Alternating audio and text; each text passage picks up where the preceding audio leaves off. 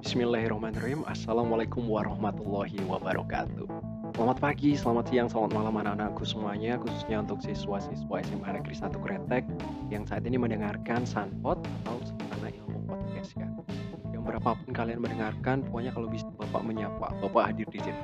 Ya. Oke, perkenalkan nama Bapak Pak Estu. Mungkin ada yang udah kenal Tapi mungkin ada teman-teman yang belum pernah uh, mampir ke SMA 1 Kretek, Bapak perkenalkan lagi nama Bapak Pak Estu. Saat ini Bapak mengajar pendidikan jasmani olahraga atau PJOK di SMA 1 Kretek. Pada kesempatan kali ini di Sunpot Sasana Ilmu Podcast ini Bapak ingin sharing berkaitan dengan materi kebugaran jasmani Kenapa materi kebugaran jasmani? Karena pada saat ini kita masih dalam suasana pandemi COVID-19 dan menurut Bapak pan, e, kebugaran jasmani ini merupakan salah satu kunci bagaimana kita tetap bisa sehat, bisa survive, bisa menghadapi virus ataupun penyakit yang ingin masuk ke tubuh kita. Sehingga ketika kita menjaga kebugaran jasmani, kita sudah punya modal, kita sudah punya proteksi untuk menjaga tubuh ini tetap sehat. Begitu ya. Jadi dalam materi kebugaran jasmani kita akan kulik nih apa pengertian, faktor, dan juga komponen-komponen latihannya. Yang pertama yang harus kita sepaham adalah pengertiannya dulu. Pengertian kebugaran jasmani itu apa sih Pak Estu?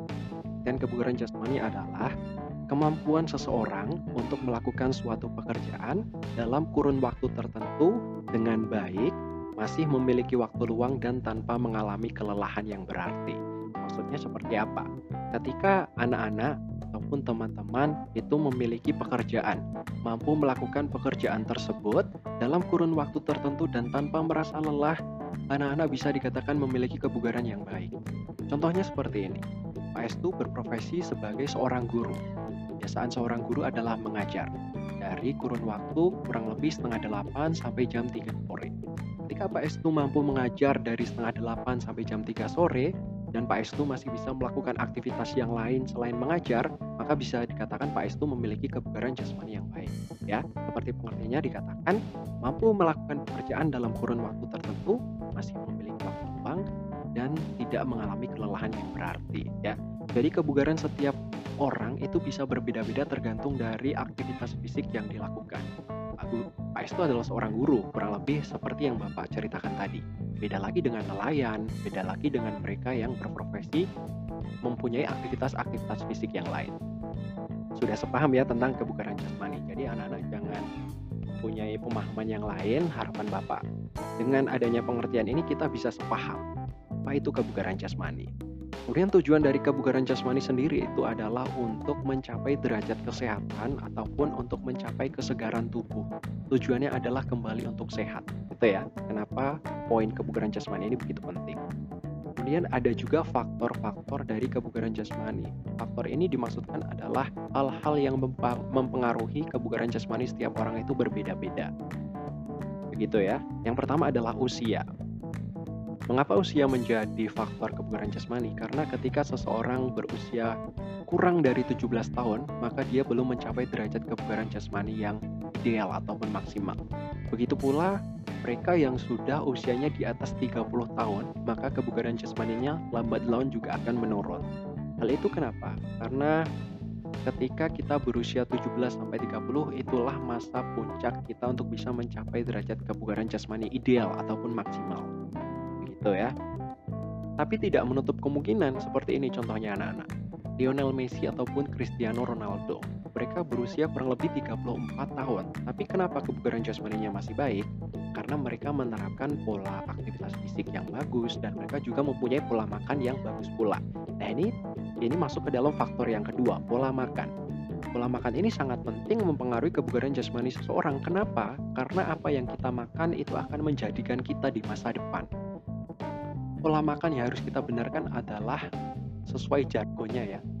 Sehat lima seimbang. Kalau mungkin anak-anak mendengarnya dulu empat sehat lima sempurna sekarang sudah diedit itu menjadi empat sehat lima seimbang. Seimbang yang dimaksudkan seperti apa sih Pak Estu? Seimbang yang dimaksud adalah dalam porsi makan setiap hari yang kita makan itu terdapat kandungan karbohidrat, terdapat kandungan protein, terdapat kandungan sayuran, vitamin, dan lain sebagainya ya. Jadi ada beberapa kandungan yang harus kita konsumsi setiap harinya. Kalau Pak Estu tadi menyebutkan karbohidrat, contoh karbohidrat apa sih Pak Estu? Ada nasi, ada mie, tepung, gandum, dan lain sebagainya. Protein itu ada apa? Protein ada hewani dan juga nabati. Hewani ada ayam, bebek, burung dara, dan lain sebagainya. Kalau nabati ada tempe, tahu, dan lain-lain. Gitu ya. Kemudian sayuran, sayuran banyak sekali. Ada bayam, ada kol, ada brokoli, wortel, kentang, sama tadi kalau vitamin itu bisa dari suplemen tambahan yang kita minum atau yang kita konsumsi. Jadi begitu ya, sehat itu tidak mahal. Anak-anak nggak perlu dalam konsep ini terus makannya sehari-hari harus ikan, nggak perlu. Bisa kita mengkonsumsi proteinnya tahu tempe itu sudah mewakili dari kandungan protein yang kita konsumsi setiap harinya, gitu ya. Jadi kita tidak boleh berpikiran sehat itu mahal enggak. Sehat itu tergantung dari bagaimana kita kreatif dalam menciptakan menu makanan ke setiap harinya. Gitu ya anak-anak ya. Itu untuk pola makan ataupun faktor yang kedua. Yang ketiga jenis kelamin. Jenis kelamin ini kenapa mempengaruhi Pak Estu? Karena secara struktur morfologis, anatomis dan fisiologis, laki-laki dan perempuan itu diciptakan berbeda. Seperti itu ya. Laki-laki lebih terbantu di sini karena mereka dalam motorik, dalam sistem motoriknya lebih mudah bergerak, lebih mudah untuk melakukan aktivitas. Sedangkan perempuan itu untuk kegiatan motorik atau aktivitas motoriknya sedikit terganggu. Tapi tidak menutup kemungkinan dengan faktor selanjutnya aktivitas fisik, perempuan pun bisa untuk menjadi atlet, bisa untuk aktivitas motorik yang kompleks juga. Bisa kita lihat di uh, Indonesia sendiri banyak atlet-atlet perempuan seperti Apriani, kemudian Rizka Poli yang kemarin alhamdulillah mendapatkan juara di Thomas Cup gitu ya. Jadi uh, jenis kelamin ini menjadi faktor tapi tidak menjadi penentu utama. Terakhir uh, kesinambungnya adalah ke aktivitas fisik. Aktivitas fisik ini menjadi kunci karena ketika kita melakukan aktivitas fisik yang terlatih, otomatis kebugaran jasmani kita juga akan terbentuk ya anak-anak ya. Jadi ada beberapa faktor. Yang pertama tadi usia, kedua makanan, ketiga jenis kelamin, dan yang keempat itu aktivitas fisik. Faktor ini saling berkesinambungan ya, saling terkait satu sama lain dan bahkan ada faktor yang bisa tersisih istilahnya ketika kita bisa menerapkan pola makan yang sehat dan juga aktivitas fisik yang teratur. Gitu. Setelah belajar pengertian dan faktor, Pak Estu ingin ngajarin anak-anak berkaitan dengan komponen ataupun latihannya. Komponen kebugaran jasmani yang pertama, ayo anak-anak bisa tebak gak di rumah? Oke, yang pertama adalah kecepatan. Kecepatan itu apa sih Pak Estu? Kecepatan adalah latihan kemampuan untuk menggerakkan tubuh dari satu posisi ke posisi yang lain dalam waktu yang relatif singkat dan cepat. Jadi ketika kita berpindah tempat dengan waktu yang singkat itu dinamakan dengan komponen kecepatan ataupun latihan kecepatan. Contohnya apa Pak Estu?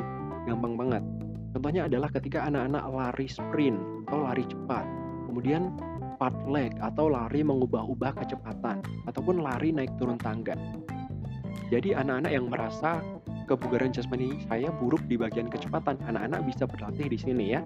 Lari cepat, sprint atau part leg ataupun lari naik turun tangga ya. Itu bisa untuk latihan anak-anak di rumah. Kemudian yang kedua adalah komponen kelincahan. Kelincahan itu apa Pak Estu? Kelincahan adalah kemampuan seseorang untuk dapat mengubah arah dengan cepat dan tepat pada waktu bergerak tanpa kehilangan keseimbangan kalau tadi kecepatan itu berpindah posisi dari titik A ke B dengan waktu yang relatif singkat, kalau kelincahan ini mampu berpindah tempat dan mampu mengubah arah tanpa kehilangan keseimbangan. Nah, ada bedanya ya di situ ya, kelincahan dan kecepatan. Contohnya apa Pak Estu kalau kelincahan? Kelincahan itu contohnya zigzag run atau lari berkelok-kelok. Kemudian ada obstacle run atau lari rintangan. Kemudian ada shuttle run atau lari bolak-balik. Nah, kalau kecepatan tadi yang penting cepet nih pindah ke sana ke sini. Tapi kalau kelincahan itu harus mampu mengubah arah tanpa kehilangan keseimbangan itu sendiri ya. Bagi anak-anak yang mungkin komponen kelincahannya itu masih kurang, bisa banget latihan dari latihan yang Pak Estu sebutkan tadi. Yang ketiga, komponen keseimbangan. Keseimbangan adalah kemampuan seseorang untuk mengendalikan organ-organ saraf otot sehingga dapat mengendalikan gerakan-gerakan dengan baik dan benar. Seimbang, mampu mengendalikan organ-organ saraf otot. Itu ya, ditangkap kuncinya. Contoh latihannya apa Pak Estu? Contohnya adalah berjalan di balok kayu, sikap pesawat terbang, sikap lilin, atau berdiri dengan satu kaki atau berjinjit ya.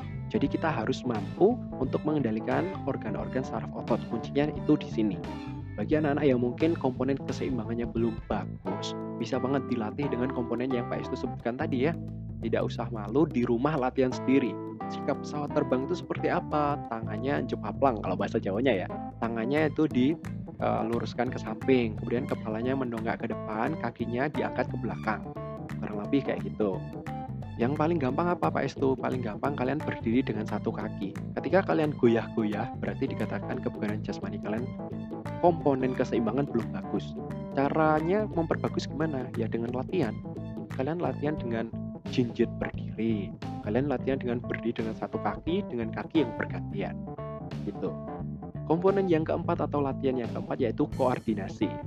Koordinasi merupakan salah satu komponen biomotor dasar yang mencerminkan kemampuan untuk melakukan gerakan dalam berbagai tingkat kesulitan dengan cepat, tepat, dan efisien. Kalau tadi di keseimbangan saraf otot mampu untuk mempertahankan kondisi, kalau di koordinasi ini kita lebih mampu untuk melakukan gerakan dengan tingkat kesulitan. Jadi kalau koordinasi itu ada tingkat kesulitan yang lebih daripada keseimbangan tadi ya. Contohnya apa Pak Estu? Contohnya squat thrust. Squat thrust ini kombinasi gerakan dari anak-anak melompat, kemudian anak-anak duduk atau jongkok, kemudian melemparkan kaki ke belakang dengan posisi tengkurap ya. Itu koordinasi. Kenapa disebut koordinasi? Karena menggabungkan setiap komponen-komponen gerakan. Seperti tadi ada melompat, kemudian ada posisi jongkok, dan ada posisi tengkurap dengan melemparkan kaki ke belakang. Contohnya lagi apa Pak Estu? Contohnya ketika anak-anak melemparkan bola ke tembok dengan tangan kanan, kemudian ditangkap dengan tangan kiri. Nah, itu merupakan salah satu contoh sederhana dari latihan koordinasi. Bagi anak-anak yang bisa melakukan dengan mudah,